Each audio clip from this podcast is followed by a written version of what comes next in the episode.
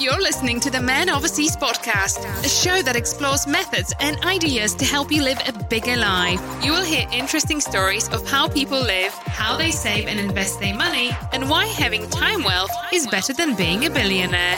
If you are entertained, educated, or elevated, be sure to hit the subscribe button. We're just getting started. Now, here is your host, Brad D'Antonio.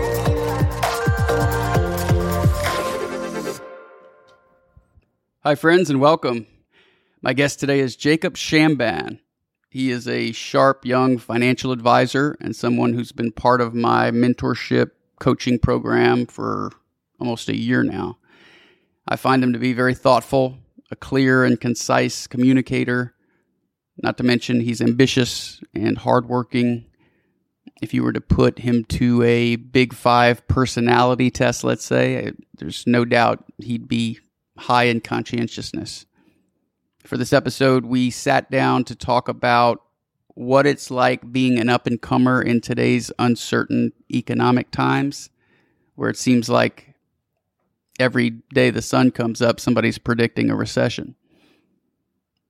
But as my first guest, not born in the 20th century, it's neat to get Jacob's perspective on life how he navigates social media, how he thinks about relationships and networking, why he wishes he'd started saving money even earlier than he did.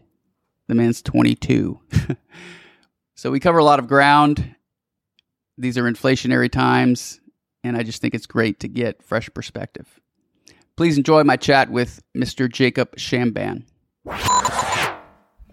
Jacob, welcome. Glad to have you, my man. Thanks for having me, Brad. You're a financial advisor, so we get to talk about money today. That's exciting. Yes, sir. You grew up here, right, in Houston? Yes. So I'm originally from Fulshear, Texas, Katy, Texas area. Uh, I played college baseball, which is what brought me from Texas to eventually Iowa. I played at a junior college there called Iowa Western. Played there for two years. And then after my second year there, I transferred up to the University of Wisconsin La Crosse. So smaller town by Texas standards, bigger town by Wisconsin standards, over on the, the western side of the state, closer towards the Twin Cities. How did you end up in Iowa? Did they recruit you? So, towards the end of my senior year of high school, I was obviously trying to play college baseball, big passion of mine. Um, it was a goal of mine ever since I started playing baseball. I just wanted to play college baseball somewhere. And I just happened to know an alum from Iowa Western who would come watch me at a lot of my games, and he thought it'd be a good fit. And he was very good friends with the the current head coach there. And he would come to my games, send some footage of me playing to the head coach, and eventually just got to the point where they um, let me come up, check the place out. And for a junior college in Iowa, to be quite frank, like the facilities they have there, incredible um, state of the art locker room, baseball field, and it's only gotten better since I've been there. And um, it was a, a, pretty incredible experience being able to play at a place like that with a lot of impressive athletes. Is that a D one JUCO? Yep, it is a Division One junior college. So they offer scholarships. Mm-hmm. You had a scholarship. I was a walk on. I was a late oh, recruit. Nice. Mm-hmm. I did the same thing out of high school, and my goal was to play Division One baseball. Was that your ultimate goal, or what were you thinking while you were at JUCO? Yeah, I don't think anyone goes to junior college not wanting to play Division One baseball at some level. Um, that was not the reality for me. I was a little bit on the the mental side of the game. That really was kind of my my obstacle that kept me from reaching that next level. I, I had the tools, had the skills, but confidence was a thing that kind of got in my way quite a bit. Um, playing college baseball. Mm. Is confidence still an issue for you? I wouldn't think so. I mean, you came here and you seem confident to me. Yeah. I mean, you're a tall, strapping young man. Baseball and sports in general are, at the end of the day, everyone's got to hang up the cleats at some point in time. And all we have are the memories we made, the relationships we made, and the the the lessons we learned from the game we play. And for me, not taking things too too seriously, being able to just trust the work you put into whatever it may be, baseball, career, anything, and just apply that to your life and just trust that your preparation was suitable. I'd say, yeah. Did you get to come home often when you were in Iowa? I came home twice a year. That's it. Huh? Yeah, I came home for well, first year was COVID year, so I had the longest uh, summer break anyone had ever had in school history. But yeah, we came home twice a year, Christmas and summertime was pretty much it. Did you notice the impact on people's communication skills after COVID?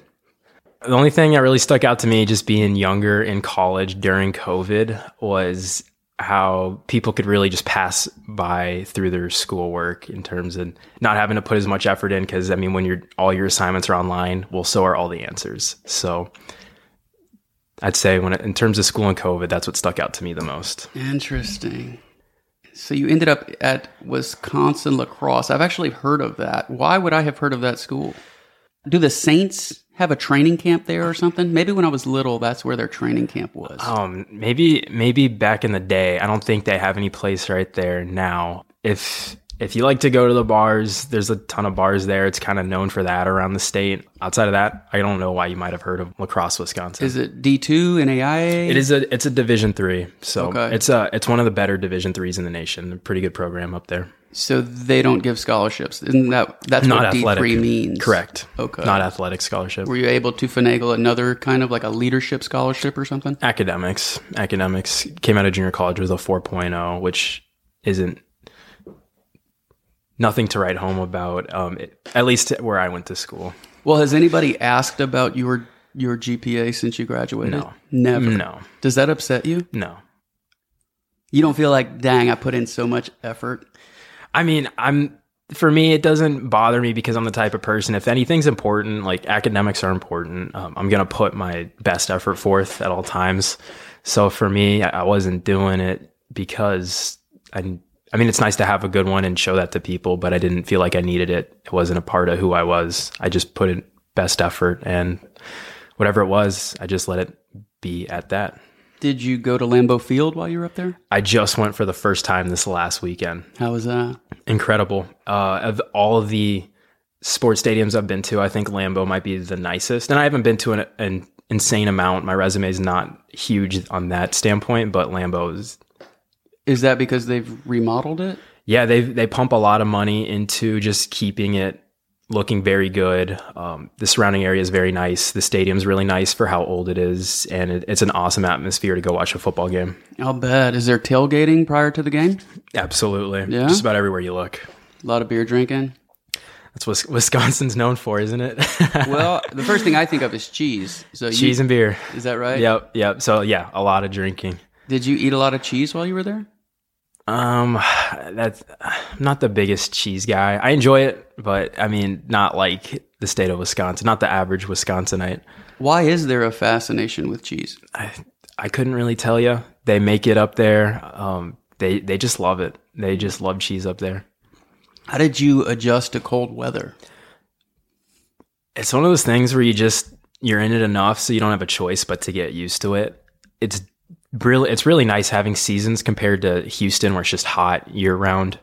I appreciate watching the leaves change, the snow come in, but it does get to a point where it's just too cold, and you're kind of ready for the the warmer weather to start rolling in. Is it depressive? Like, do you notice people being down a lot because there Once- aren't there's not a lot of sun during the winter? once the holidays are over with. So I'd say after the new year, probably end of January, February, and March, everyone just gets so sick of the weather and they're just ready for it to be over with. Do you find the women are more or less attractive up there?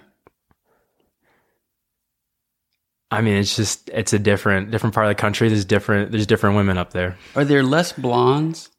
I would think so. There'd be less tan and less blonde. Definitely less tan. You don't you don't see many tan people. Period up there. Um, I haven't really noticed one way or another more blonde or brunette. Mm, so you flew into Houston from which city? I drive to Minneapolis, so we're way over on the western side on the border with Minnesota. It's about Okay. two hours to the Twin Cities. Two hours. That's it. That's it. Have you been to where the Twins play? Not yet. That's on uh, my list for this summer. One of my clients is going to the Minnesota Gopher Stadium this weekend. I believe they play Wisconsin. That's another stadium I'd, I'd really want to visit. Which one, Minnesota or Wisconsin? The University of Minnesota Gopher Okay. Stadium. Physician on Fire went to the University of Minnesota, former guest on the podcast. He was on the show right around the time he retired. There's a LinkedIn equivalent in the medical community. And I guess they they scoured the the interwebs to find a recent podcast episode where he was a guest and picked up Man Overseas and posted the link on that website and the downloads just went nuts. In fact, he emailed me and said, "Hey Brad, just a heads up, our episode was posted on the LinkedIn equivalent in the medical community. I don't know what it's called." He said, "So so you're going to see a lot of increase in the amount of downloads." And sure enough, whew, it skyrocketed. Couldn't believe it. But yeah, he went to the University of Minnesota. But to your point about GPA, I know being able to put valedictorian on your resume is a big deal, but do you think long term does it still have quite as big as an impact as Well, that's why I asked you if you had ever been asked about your GPA. I've been out of school now for 20 years. I've been asked zero times what my GPA was. I haven't been asked at all. Yeah. My college GPA was just shy of a 3.0. I, I think it was a 2.9. And I remember reading that George W. Bush, the younger, was he had the same GPA as me, and that made me feel good. There's a great book by Thomas Stanley called The Millionaire Mind. I have it up on my shelf over there. That is a great book if you're someone who didn't do well in school but want to be successful, whether it's in business, investing, personal finance. It is a great book. I have so many highlights in there. And it's kind of the sequel to his first book, The Millionaire Next Door. I, I noticed on Facebook the other day, one of my Facebook friends posted about their daughter getting straight A's, and she was like a first grader or something. And I thought, school is so much geared toward girls having success that I would bet if I surveyed my Facebook friends that I'd find that more of their daughters make straight A's than don't. Like, can you imagine a six year old girl coming home and having C's and D's on their report card? I, I think that's just unheard of. I could be wrong, but my wife and I were actually having a discussion last night about whether or not it was easier to be a, a man or a woman. And I was saying, well, when you're a woman, like society's not going to let you completely fall on your face. There's just too many security blankets, too many programs to help you. Whereas you will see men kilted over from fentanyl overdoses or whatever it is. I mean, men just there's there's not as much sympathy for men. I don't feel like. Why do you think that is? Well, if men want to attract a woman, which is our biological impulse to reproduce, then we have to build ourselves up. We have to make something of ourselves.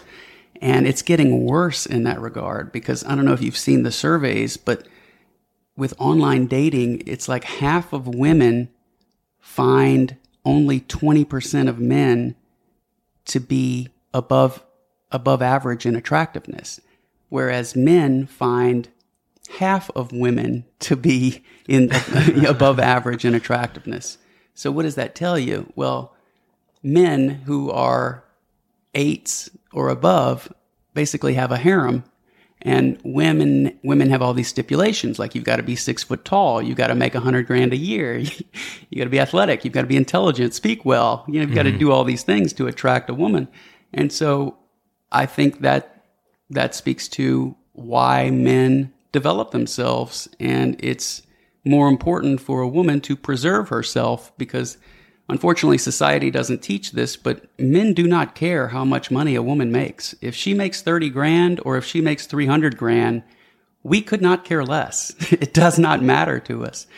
And unfortunately they are getting graduate degrees nowadays and require that their man have at least if not more education than they do and that's getting harder and harder to find because more women are graduating with graduate degrees nowadays. So all of that, if we take it to its logical conclusion, is not good for society. What do you think? Uh, Do you notice a change like in young people? Well, I guess you've never known life before the internet. Nope. Never. Nope. Nope. Like, were you three, four years old and had an iPad in your hand? No, I'd, I, I think the first device kind of like that I got, I was probably like seventh grade. And did you lobby your parents hard for a cell phone?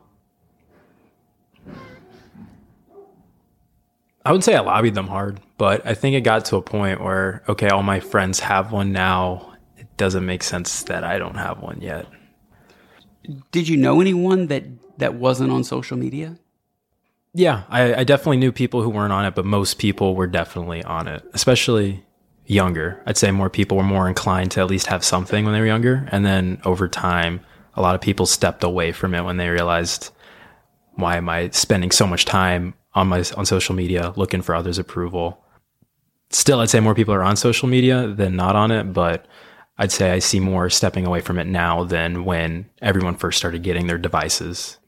Wanting social approval, that is a, speaking of biological impulses, that is a strong impulse for people. Absolutely. wanting others' approval. I was listening to Tim Ferriss's podcast last night. Morgan Housel was a guest, and Morgan Housel was saying that people spend money to impress others, not realizing that others are thinking about themselves.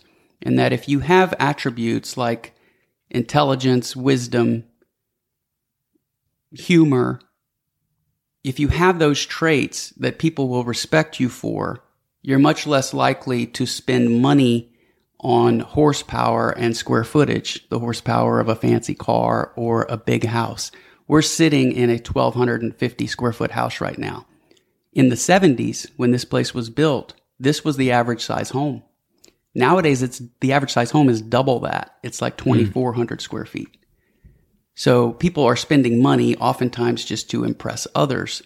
And it makes sense to me that the less secure you are in yourself, the less you have to offer people, the more likely you are to spend money to impress people. And the best indication that we have as to whether or not someone is wealthy, if they've been able to build wealth, is whether or not they've been able to withstand societal pressures to spend money to impress people. Right? If somebody's driving in your neighborhood in a $100,000 car, the only takeaway from that should be he's $100,000 poorer, right? Mm-hmm. I understand the temptation and I actually drove a pretty fancy car at one time, but it's it's like you want to get to the point where spending money on a car would be such a sliver of your wealth. So my rule is you get to a point as fast as you can in life where you're paying cash for a car and the way you determine how much you're going to spend is as a percentage of your wealth. So if you're worth half a million dollars and you want to spend 10% of your net worth, which I would never recommend, that would be $50,000. And then each subsequent purchase should be a lesser percentage of your wealth. Mm-hmm. So let's say that by the time you need a car again, and I did say need, not want, let's say it's three years from now, and now you're worth $800,000. Well, if you reduce the amount, the percentage amount that you're spending on your car as a percentage of your wealth, if you can spend 5%, well, then that's 40 grand. So you've spent less money than last time. So that's that's my rule, and that's what I encourage people to do because they too often people decide how much to spend on a car based on their income, mm-hmm. and I don't I don't think that's wise. what kind of car do you drive? So I drive a 2015 Ford F 150. Now, does your employer encourage you because I know you're in sales and you want to appear successful to your prospective clients? Do they encourage you to drive a nicer car? No, that's that's never come up. And to be quite frank, uh, being up in Wisconsin from Texas, especially since COVID, most of the people we're meeting with are virtual. They live several hours away or several states away. half of the people I'm working with are down in Texas, some are in Wisconsin, some are in California, some are in Georgia. So, in terms of being in front of people, most of the people you're spending a lot of your time with every single day don't even see you outside of what your face and what the upper part of your body looks like. Mm. So, I would no, that's never really come up, at least from people higher up in our in our office. So you have no desire to purchase a fancier car? If it fits in the budget, like you said, I'm not opposed to it, but I can't say that's a, a top priority for me at this point in time. So let's say you're worth a quarter million dollars. How much would you spend? And, and let's say you made, I don't know, 60 grand a year, 80 grand a year. How much are you spending on your car? I don't think I'd go above 40 is, isn't that tough to make that decision? Yeah, yeah, and yeah. And it just goes to show that most people spend as much as they can get approved for. That's how they, they view real estate mm-hmm. purchases. I can tell you that I'm judged all the time by my address. I remember getting a prescription after a surgery one time, and the pharmacist wouldn't let me pick up a refill like a day early or something. And I said, I have a flight leaving town. Like, why can't I pick this up a day early? And she said, Well, sir, you've got to understand we have a lot of drug seekers. And so they're trying to get pain medication or muscle relaxants early. And I'm like, Oh, well, I'm, I'm not a drug seeker. And she was like, Oh, I, I know. I can see you live on West 22nd Street. And I said, What? Oh, that's so that's interesting. interesting. You judge. so then I was like, Well, at CVS, I've got to make sure I don't change my address if they're going to judge whether or not I can get a refill in the future based on my address. So then I could see where that would, if I were a lesser man, I would, I would probably buy as much house as I could because that could impact whether or not I can get life changing medication. That's interesting. Think. Isn't that wow. something? How long have you been in the Houston area? I moved here in eighth grade and then went to college out of state to play baseball, like you, and then came back to Houston after college, which was a tough decision for me because you can either stay in the college town where you've hopefully made some connections with older folks or move back to where you went to high school. And in Houston, there's obviously more opportunity, but you haven't talked to most people in four or five years. Mm-hmm. And your friends, a lot of them are still in school or they're scattered about the country. How did you make the decision to come back or, or not come back? And was that a tough decision for you? It was definitely a tough decision. When I was starting the last semester of college, I was definitely in the mindset of as soon as I get my diploma, I'm headed back down south. But as the semester went on, I realized I was well connected in the Wisconsin area with just close connections, really good people, people that would support me. Uh, more so back in Texas, and mm-hmm. I, I had some a couple really two or three good friends back in the Texas area. But just the circumstances of life is I'd be starting from scratch all over again. And with how valuable connections are, especially getting started in a career like mine, uh, I felt like sticking around Wisconsin was just the best move for me, both personally and from a career standpoint. I've always said good networking doesn't look like networking. It's becoming a person of value to other people. Mm-hmm. How do you think about networking? I like the way you put it best. It's figuring out how you can serve others in the best way possible. I mean, at the end of the day, that's how you and I met was just because Kurt Christenick put us in contact. And I think when you see someone who could value or appreciate something that someone else can offer them and just putting those people in contact, I mean, that can change people's lives. So when I think of networking, like you said, bringing value to other people, but how can you also bring other people's value to other people? Isn't it interesting that not everyone gets joy from connecting people in that way? I find that very interesting. And to be quite frank, before I started in this career too, I would have been that way. And that's just the more introverted side of me is one, I wasn't well connected.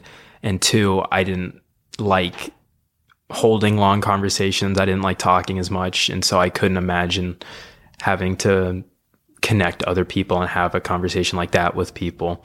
But the more I've grown comfortable talking with people, connecting with people, and connecting other people, I've just seen the value that can provide.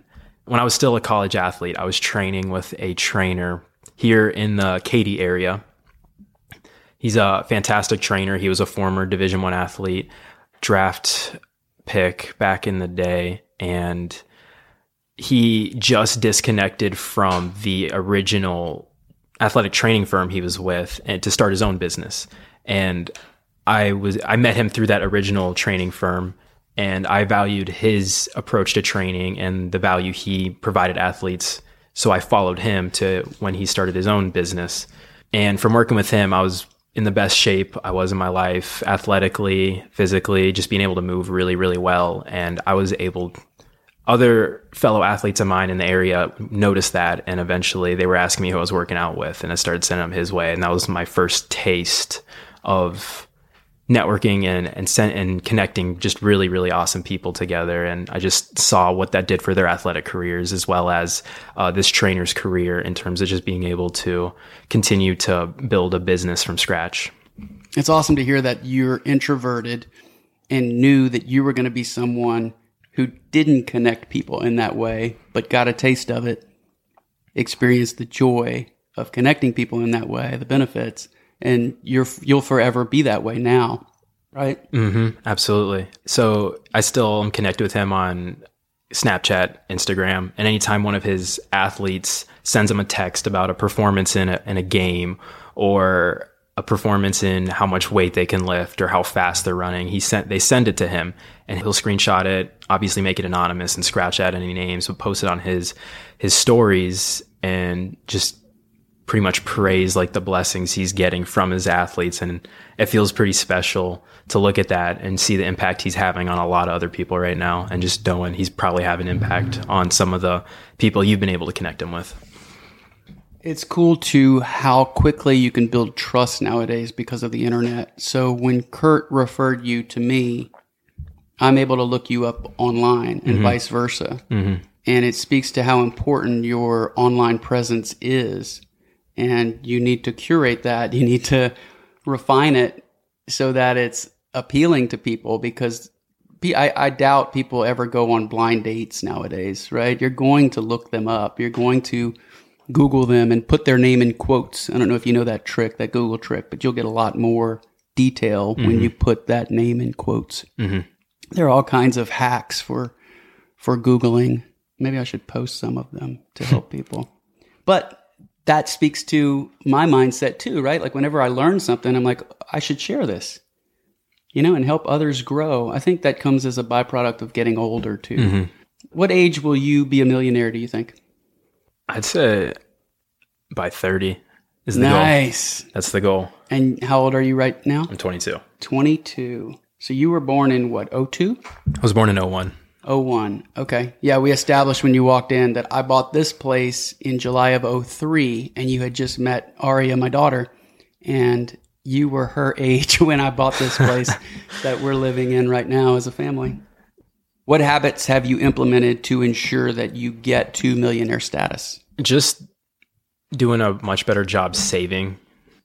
When it comes to saving, I think most people have heard at this point that the younger you start, the better off you're going to be, and just letting compound interest run its course. Are you now saving and investing and kind of wish that you had started saving even $20 a month at age 14? Absolutely. Absolutely. right? I was fortunate enough where my father had set something aside for me when I was much younger to help me get through school, but definitely being in a career where some fellow mentors are asking me to open up certain accounts for their children. Um, I wish I had done something like that, especially when I was working through the summers, uh, still in high school.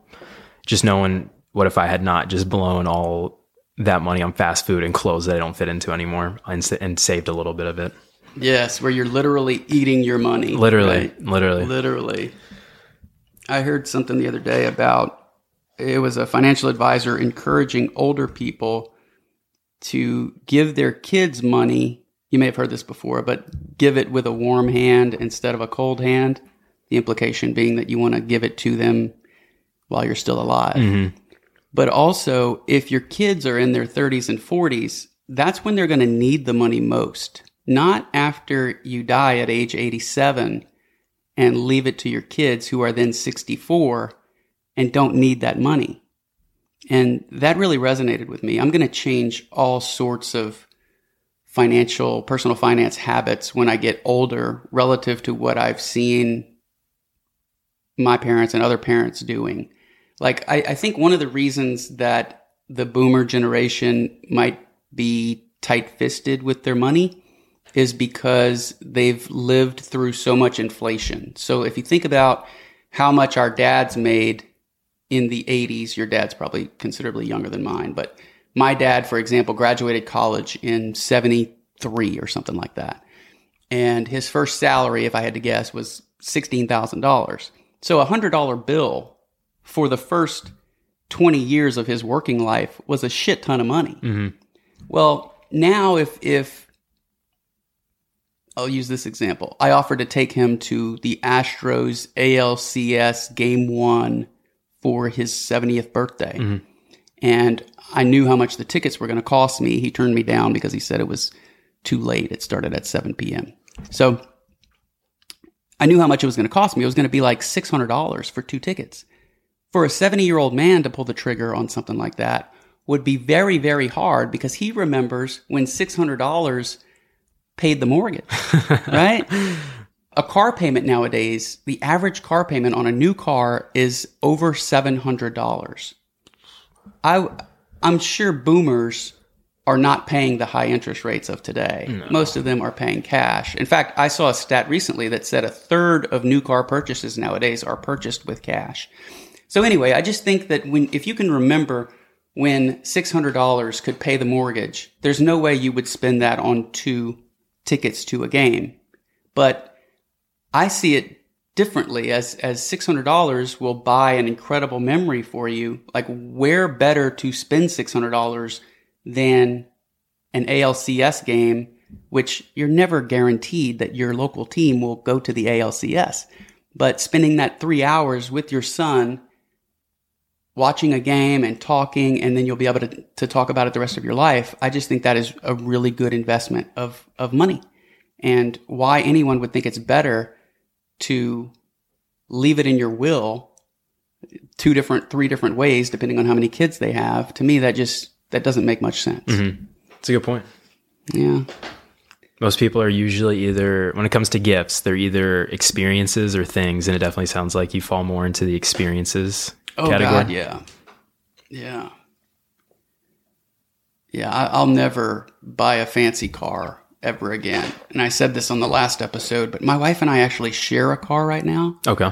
because she was driving the car that she drove in college until COVID. And we were only using one car during COVID. So we sold it.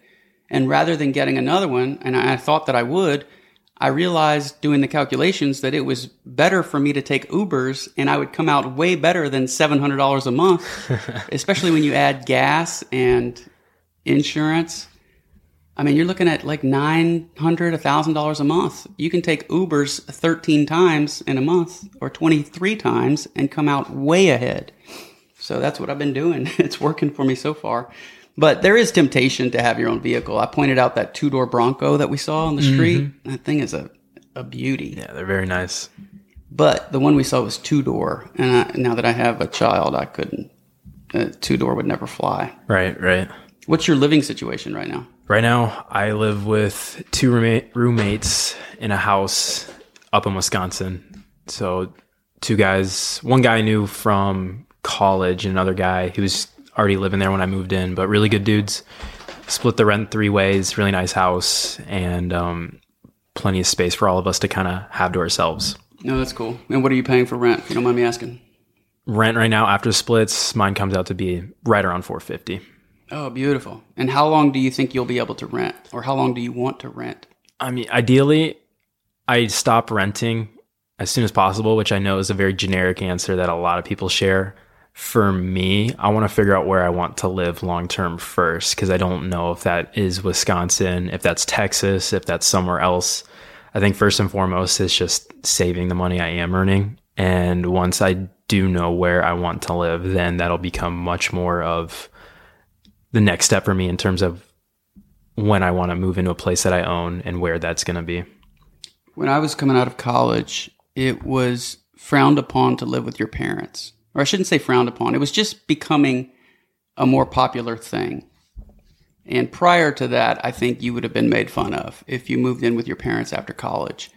But it seemed like around the time I was coming out of college, everybody was everybody had a college degree it seemed like it was what a high school degree used a high school diploma used to be almost and so people noticed that they weren't able to make ends meet as an adult in the real world anymore and therefore moved in with their parents until they could afford to live on their own have you noticed your friends moving in with their parents after college Yeah.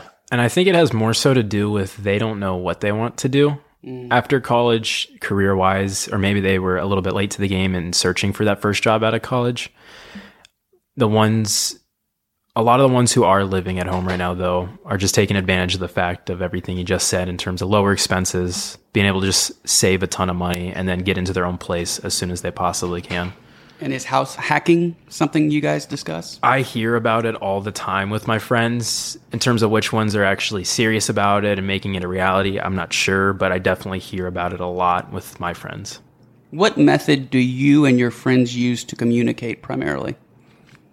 Text message. Text? If we're not in person, text message. And what about social media? Where where are your friends mostly? They are mostly on Instagram, I- I'd, I'd have to say.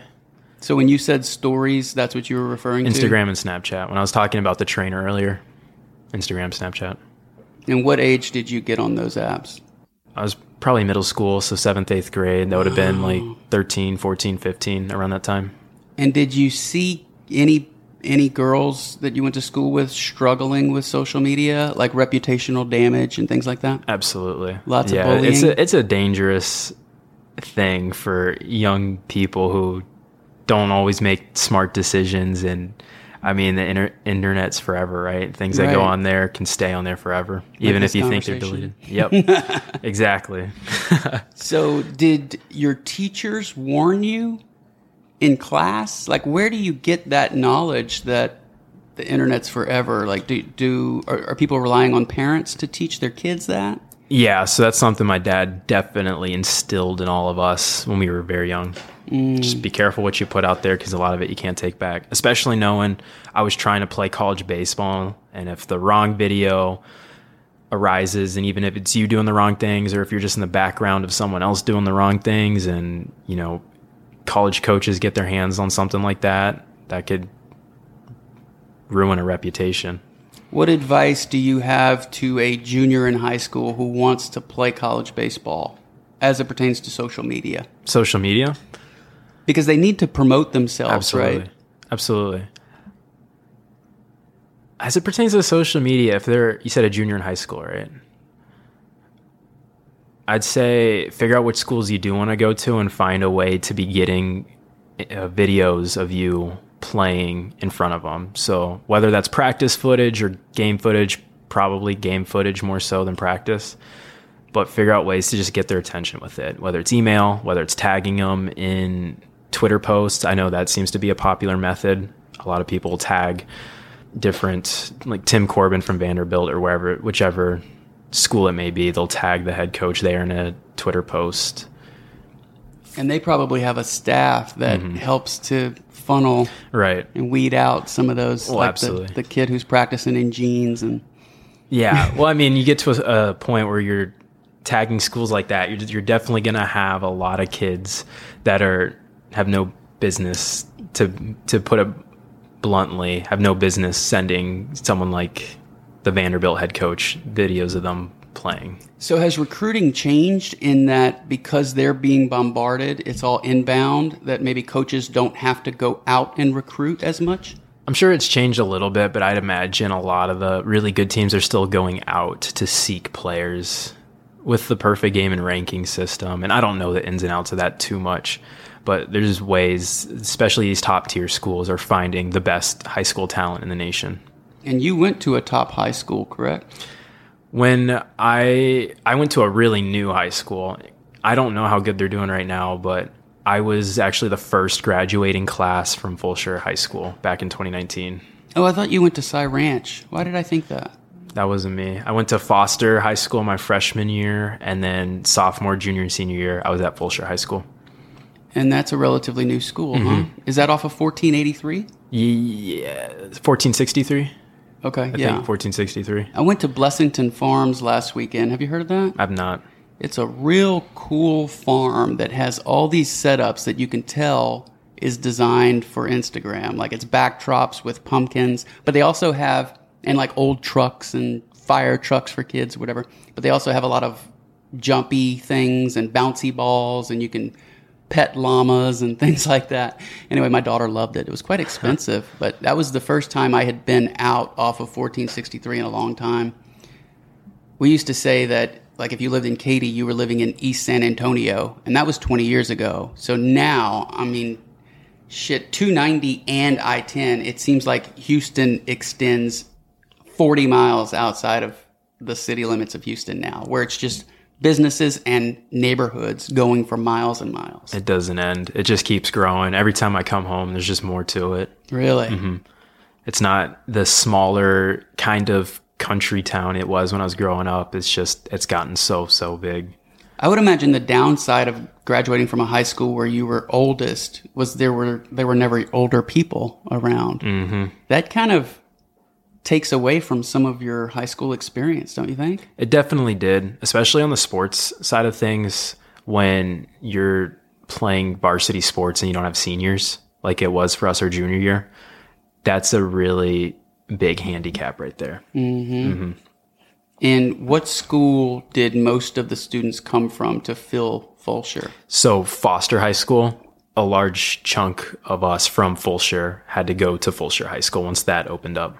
And how big is Fulshear High School? It, I graduated with about 200 kids when uh, in 2019, and I want to say my brother probably graduated with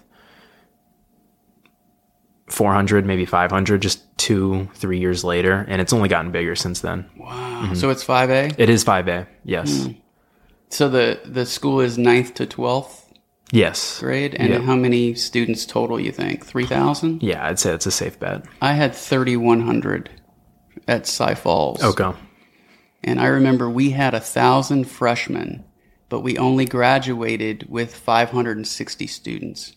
So I don't know if people got knocked up. I, I don't know where everybody went. I mean, we did have a, a thuggish component to our school. There was this neighborhood called Carverdale. And our school, uh, I lived in such a melting pot in Houston that we had every group under the sun, like every clique. So we had kickers, grunge, preps, jocks, uh, surfer dudes. we had every little clique, and then we had the thuggish, ruggish bones that were coming from Carverdale. And, and I don't think, if I remember graduation, it was a lot of Nguyens, N G U Y E N, and I didn't see a lot of people from Carverdale walking in their cap and gown. So I guess they just dropped out. I don't know what happens to all those people as mm-hmm. adults. yeah. Who knows? Who knows exactly? You spend a lot of time thinking about people you knew back in high school, Brad. It's funny you ask because we're pretty much the first age group to see what's happened to people. Like normally you would have no window or insight into how their life turned out, mm-hmm. but because of Facebook, you can see what people are doing 25 years later. Yeah. And that's you've never been able to do that. It's crazy. It's incredible. It's crazy how networked and connected the world is now, yes. for better or for worse. and it happened so fast. Golly, I still remember the first time I looked at an iPhone. My brother had one, and he was looking at scores on an app, uh, football scores, and I was like, "Oh wow!" We used to have to, if we were at an LSU game on a Saturday night.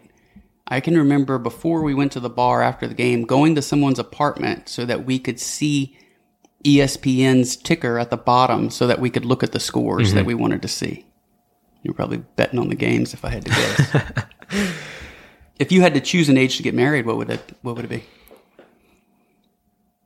I'd say 29, 30, 31. Part of the reason I ask these questions is because the internet is forever. You'll be able to listen to this when you're 29, 30. Yep. And so many things are going to change. And the future is so unknowable. that it'll be fun for you to listen to this when you're 29, 30. Yeah. I got older parents, so I don't want to be quite as old as they were whenever me and my brother were born. Mm. But also, I'm absolutely not in a place right now where I'm ready for anything like that. I'm just enjoying being able to be very much in control of a lot of things that happen in my own life and just making the most of my 20s right now. That's great. Keep developing yourself. Your your value is only skyrocketing. How old were your parents when they had you? They were in the early 40s. So oh wow, both of them? Both of them. They're both 64 this year. Okay. Mm-hmm. So somebody asked me this recently. Do I regret having children so old? And I only have one, but I was 30, almost 38 when I got married. And I would not trade my 30s as a bachelor with money for my kids being seven, eight years older than they are. I was talking to my friend Adam, who he and I flew to Zambia and then South Africa. And the reason I, I contacted him was there was this video I saw online of a great white shark that got into the cage of this dude that was diving, you know, shark diving in mm-hmm. the cage. And the shark got inside the cage. And there were people on the boat that took their hat off and shirt off like they were going to do something. I don't know what you could do. But the shark wiggled out the top of the cage. And then they got the guy out, and the guy was unharmed. But it reminded me of when Adam and I went shark cage diving off the coast of South Africa. There was a shark who came full speed at me. He must have been like 50 yards away and just started swimming straight at me. It was one of those things, situations where you, you pit your chance, rightfully so. and he came right at me and hit his nose on the bar of the cage, and it was wrought iron. And when I got out, they noticed the cage was bent and said that has never happened before. Oh my gosh. Yes. So I was telling Adam that we not only had that experience on that trip, but we volunteered in Zambia. We went on a safari in Zambia. We did all that fun stuff in South Africa, whale watching, shark shark cage diving. Went out and mingled among the people at the bars, which was really cool. Post apartheid. There wasn't like rap clubs and country clubs. It was like everybody went to the same bars and restaurants. It was really interesting. And then we went to Turkey, Istanbul, and then we went to Israel.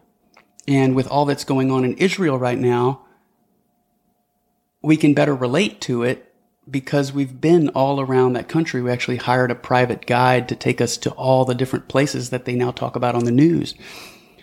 So we could only do that as bachelors who had money. Mm-hmm. And so all the experiences I had as a 35 year old being single, it's so hard to put a price on that. Mm-hmm. And yeah, I, I love my daughter, but, and I don't see myself regretting when I'm 65 and I'm the oldest parent at high school graduation. Like, I, I don't think I'll care. Like, as long as you can get along with younger people, I mean, you and I get along well. I mean, you're 20 years younger than me. I mm-hmm. mean, and my wife is considerably younger than me. It, it keeps me youthful to some extent. Absolutely. So anyway, I, if I had to throw a dart for myself, if I had to do it all over again, I still would get married at the age I got married. Yeah. That's uh that's being able to reach the end of life with just as few regrets as possible. Definitely just a goal of mine. Which is what I've seen Jeff Bezos has structured his life around that idea that he wants to have as few regrets as possible at the end of life. Mm-hmm. And I've oriented my life to be that way too. You can't do everything right, and the future is unknowable. Mm-hmm. You just really have to take advantage of your youthful energy. And and it's so hard to value your health until you have something go wrong. It's like anything, right? If you have a near death experience or something, you're going to really value your life. If you have cancer, anything like that. But your health is so, so important. Mm-hmm. And you take it for granted until you have a health scare. When you have a health scare, man, you could get fat and you can't work out. It's, oh, it's a downward spiral. I think my num- my number one motivation for going to the gym post athletics is I know it'll be harder to get back into shape if I ever fall out of it rather than just maintaining staying in shape. do not stop Yeah. ever. Do mm-hmm. not stop working out for anything. I had a former college teammate of mine on the podcast, Clint Joffrion, and he still remembered our head coach in college talking about the peaks and valleys in life, saying that the valleys is when you get stronger, wiser, and better, and the peaks will take care of him, themselves. That sort of talk. And I never really felt like I needed it. Like I felt like I knew that stuff already, but it still helps that he reiterated it so that it could get further embedded in my brain. And I still flash those little cliches in my mind when I'm facing something. And I asked Clint if there was anything he remembered from coach in college, and he said, "Oh, definitely." He said, "If you're not five minutes early, you're late," which I think he got from. speaking of Lambo, I think he got it from Coach Lombardi. Yeah. Is there anything that you remember your college coach saying? I'd say the biggest thing I took away from my junior college coach and would be don't make things about yourself. It's never about you. So when I think of whenever I was play my worst baseball versus my best, usually my worst baseball came from when I was more worried about my performance. Am I going to hit the ball hard? Am I going to make this play versus am I just worried about the team and the team winning at the end of the day? Do And you, sorry, go ahead. do you notice in the real world that others were never good teammates? Like they don't root for your success? Yes. Isn't isn't that glaringly obvious and it, it hurts? Like, mm-hmm. man, I can't believe. Yeah. I can't say I was the perfect teammate either, but I would never, you know, I was never the one throwing a fit or anything like that. But I mean, to be fair, it's not fun watching someone have more success than you when you feel like you maybe you deserved it more or worked harder, whatever it may be. And it's, that's a hard thing. And I'd say that's one of the biggest lessons I learned from baseball is that nothing's guaranteed no matter how hard you work. You just got to make the most of what you got and keep working hard. Yeah. So, do you notice some of those habits or skill sets that you developed in college, or or just attitudes, or mental models, anything that's that's transferable that you use in the real world that you gained from playing college ball? I'd say just being others focused. If you can build others up, support others, have their back, it just helps you in the long term as well, especially from a, a mental state. If you're always worried about what someone else is doing, you're always going to be comparing yourself to other people. And that's one thing I try to avoid at all costs is comparing myself to someone else because everyone's different. Everyone has different experiences, different things happen to different people. And everyone's running their own race at the end of the day. So going back to what my junior college coach would say, it's not about you. If someone was making a big deal about themselves, if they're playing or whatever it may be or not, we'd call them the I guy. They make everything about themselves. And so if you hear like the older players talking about someone from their past team, he's like that that guy was an I guy. That was a bad thing. You don't want to be known as the I guy. Mm. So I apply that to right now in my career and just how I look at life is I don't want to compare myself to other people. I just want to see how I can use what I have to help build other people up. Well said. I saw a video clip of Shaquille O'Neal talking about Kobe, RIP. And he said, I once went up to Kobe and said, Kobe, there's no I in team. Evidently, he was hogging the ball, not passing much. and Kobe said, No, Shaq, there's not. But there's a me in that motherfucker. talking about team. oh, man. And I also heard Kobe talk about uh, a conversation he had with Michael Jordan, worrying that he was not passing the ball enough. And Jordan told him to trust his instincts and keep being him. Just do you, you be you. And he said that gave him all the confidence, confidence in the world to keep being him. And yeah, it's amazing what you can get from older people, which mm-hmm. it's people who've been been there and done that, who've done what you want to do, and it's just so much easier nowadays to connect with those people via the internet. Absolutely. And so much is free on YouTube and and different platforms. It's it's crazy, but th- it's invaluable. You can't put a price on one-on-one interaction or mentorship. You have a, a mentor at work, right? Absolutely, absolutely. And and w- in what ways has he helped you? He's a couple steps ahead of me. I mean, he's he's been where I want to be in the next one, two, and three years in the business, and he's also gonna be where I want to be in the next one, two, three years in the business. And so he just seems to be doing the everything the way it's meant to be done. He gets after it and being coached and trained by a guy like that, well, it only just rubs off on you. Mm-hmm. And just having someone you can look up to, bounce questions off of, and just ask for that guidance uh, is invaluable. What's been the most difficult part of the real world, quote unquote, so far?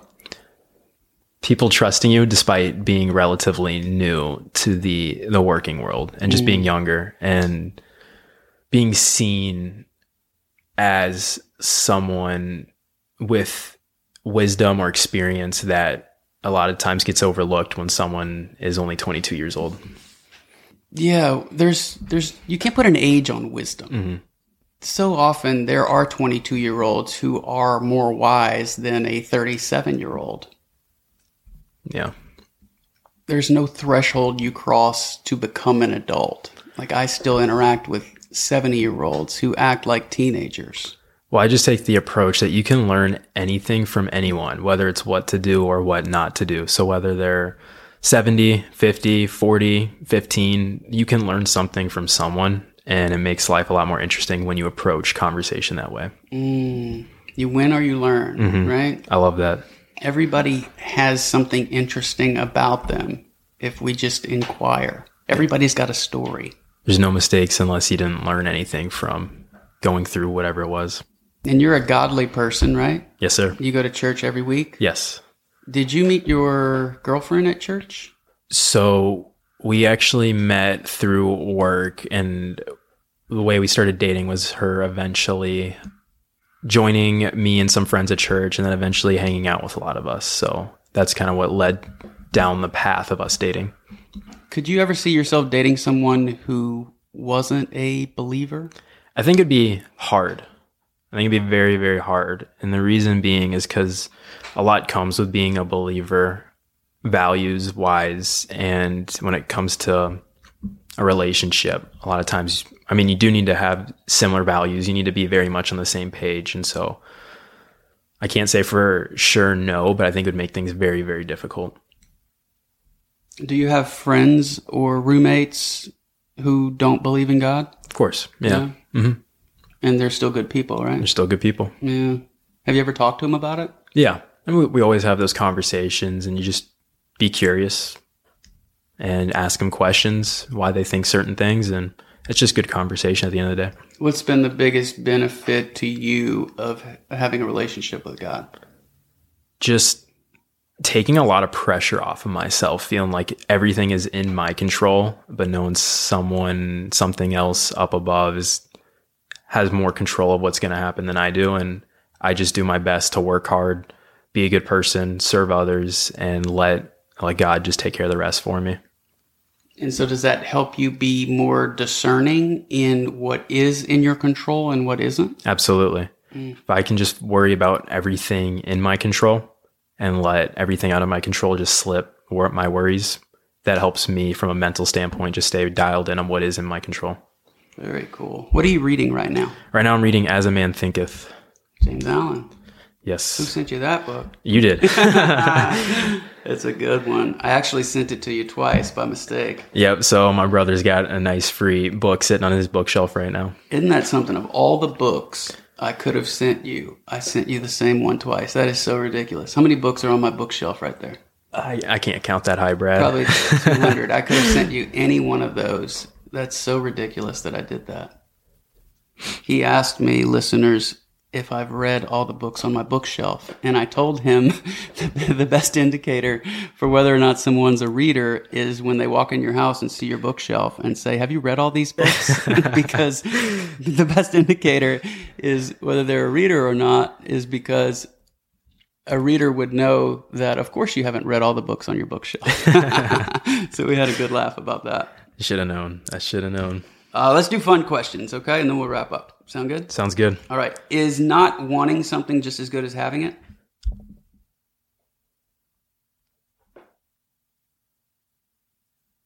I think I don't think there's a black and white answer to that. I would say it depends. If, if having it, if it, if it's serving you in some form or shape or some kind of way, then I'd say not having it would be no. It's not as good as having it. When is the last time you spoke to God? This morning, What'd you say? I was very grateful of everything He's provided for me and just the opportunities I have right now and the relationships I have. Beautiful. What is the best quality you look for in someone you're going to date? motivation. And what I mean by that is I one of the most attractive qualities I find in someone is their drive to become a better person tomorrow than they are today. To be better today than they were yesterday. And whatever that means, whether that's career, whether that's relationally, um, with their relationship with God, with other people, physically, whatever it may be, someone who's always motivated to get better at something. Which app do you use the most on your phone? Probably Instagram. Is there a professional sports team that you root for? I am a Boston sports fan, especially the Red Sox.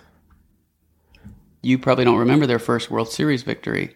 No, I was not alive. Um, That was oh oh I'm sorry. not to, not first ever. lull. yeah, so 04. I've seen the 30 for 30 a million times, but I obviously was not old enough to re- remember it, much less really watch it. So I'd say 2013, that World Series run was when I first became a true fan.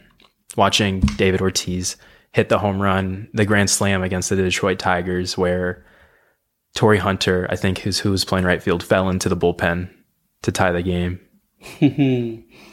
Do you feel like David Ortiz was an affirmative action hire to be one of the five No. people that sit on the panel? No chance. No? No chance. Would you rather the Red Sox win the World Series next year or have $250 cash? Red Sox win the World Series. Red Sox win the World Series or $800 cash? Red Sox won the World Series. Wow, you are a fan. If I gave you $100,000 but said you had to invest it all in one of these three companies, Starbucks, Apple, or Tesla, where are you putting the money? All of it. I would. I want to say Tesla, but I know we were talking about Starbucks earlier, so I'm curious where you're going with this question. Well, the reason I like Starbucks, and this is not investment advice at all, but when I first went to Prague, there was one Starbucks right in the old town across from the astronomical clock. When I went back to Prague, my wife and I, quote unquote, lived there for 60 days or something. We stayed in one of the suburbs, Prague 6, not Prague 1, where the old town is. And I would walk to Starbucks to do my work. And there were all walks of life in that Starbucks, meaning all socioeconomic classes.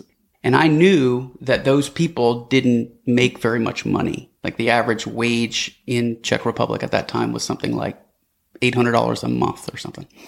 And so it told me that people don't think in proportionalities that way. Like I only make $800 a month, therefore I can't afford a $5 coffee.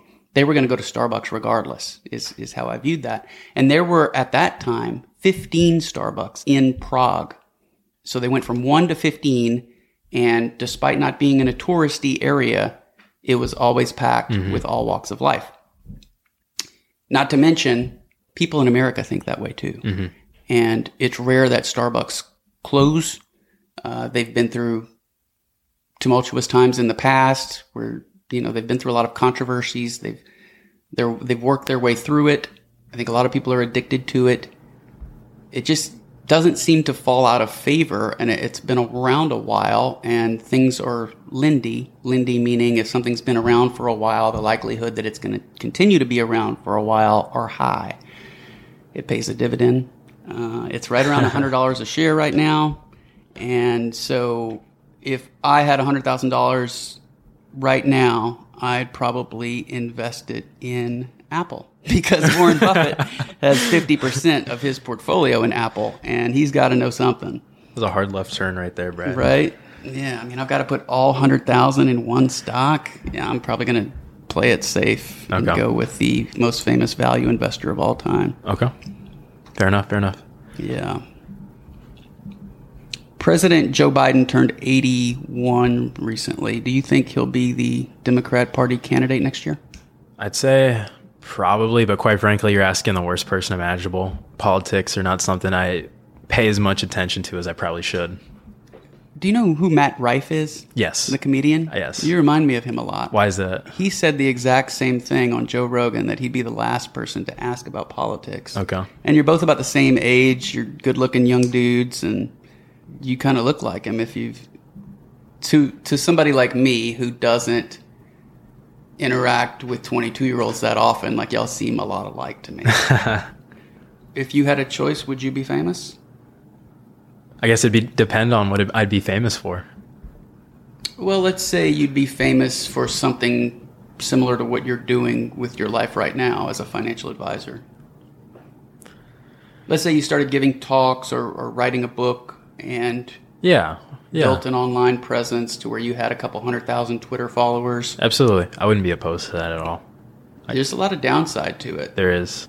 Try to ruin your reputation or take you down the way they're trying to take down Elon Musk. Media Matters manipulated the algorithm of Twitter to say that Disney and Apple's ads were adjacent to anti Semitism posts and therefore they should remove their ads. And they did. Mm-hmm. Apple and Disney and all those companies removed their ads from Twitter and they couldn't replicate the problem.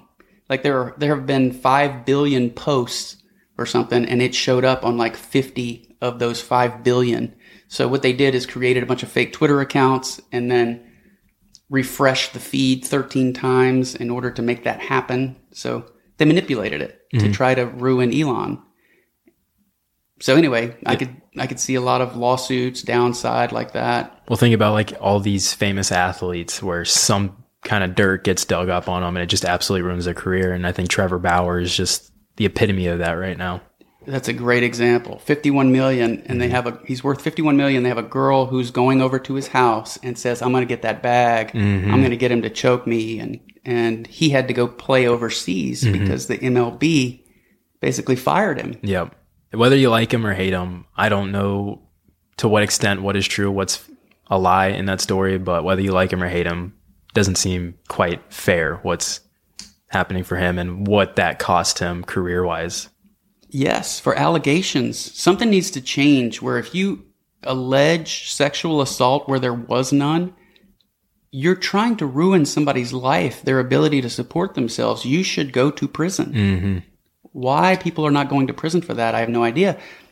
The mayor of New York City right now is facing allegations of sexual assault from 33 years ago. How can they allow people to do that? Mm-hmm. Yeah. It's unbelievable. So that would be another scare if mm-hmm. you were to become famous at age 35 and somebody from Fulshear High School accuses you of rape in ninth grade. Yeah. Anything. Yeah, because the headline's going to be there. And once you prove yourself innocent, that's going to be on page 37. when you think about like artificial intelligence and just how easy it is to create something that looks real that isn't real, I feel like that might become more and more of a problem as we move forward. Yes. Yes. How do you feel about GPT-3 or AI? Do, are you using those sorts of tools to help in your career? I play around with it a little bit. I haven't quite figured out what exactly I could use it for that might take my career to the next level, but I, I have played around with it a little bit.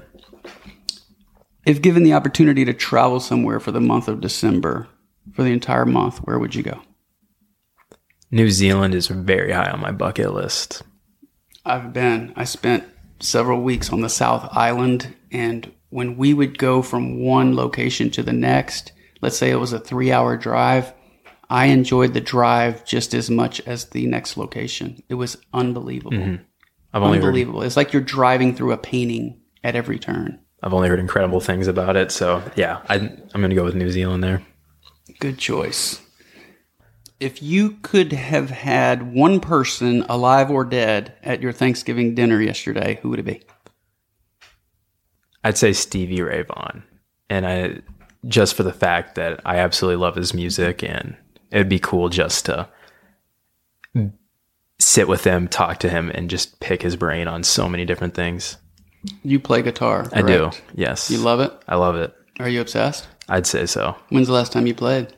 Whenever I was home in Wisconsin, which would have been Tuesday. So are you just itching to get back? Yeah. I used to be that way with Tecmo Bowl when I was a kid. I'd go visit my grandma and I couldn't get back, couldn't wait to get back to my house to play Nintendo. Okay. So I can kind of relate. but I really wish I knew how to play guitar. It's it's never too late. It's not as hard. It's not easy, but it's not as hard as some people make it up to be in their head. At least to learn something. And there's a lot of incentive Mm-hmm. because of the meditative aspect of it. It seems like you could escape the world through your fingers. It's extremely therapeutic for me. Mm. Mm-hmm. And the ladies love it. Have you played for your girl? Yes, absolutely. She love it? Yeah. She's a fan. Does she request songs? So the there's one song, one of the first songs I learned. It's called "Bold as Love." It's by Jimi Hendrix, and that's my favorite one to play, and that's her favorite to listen to me play. Okay, let's play word association. Tell me the first word or phrase that comes to mind when I say the following words or phrases Christmas tree, Presents, Argentina, soccer, dating in 2023, virtual, Elon Musk, wealthy, New York City, crowded, Uber, not fun, Israel, intense, Katy, Texas, home, internet pornography, bad, bicycle, fun, seeking wisdom, essential, marijuana, not for me, high quality roommates, very important, wife material, priority, debit card, money, Taco Bell. cheap. How can people connect with you? Primarily on LinkedIn. It's just my first and last name, J A C O B S H A M B A N, or an email, jshamban at gmail.com. Very good. Thank you for doing this, man. Was it fun? Absolutely. Thanks for having me, Brad. You're welcome, buddy. Listeners, thank you for tuning in. If you enjoyed this episode, please copy the link and share it with a friend. And if you wish to contact me, I can be found on Instagram at man underscore overseas. Thank you, folks.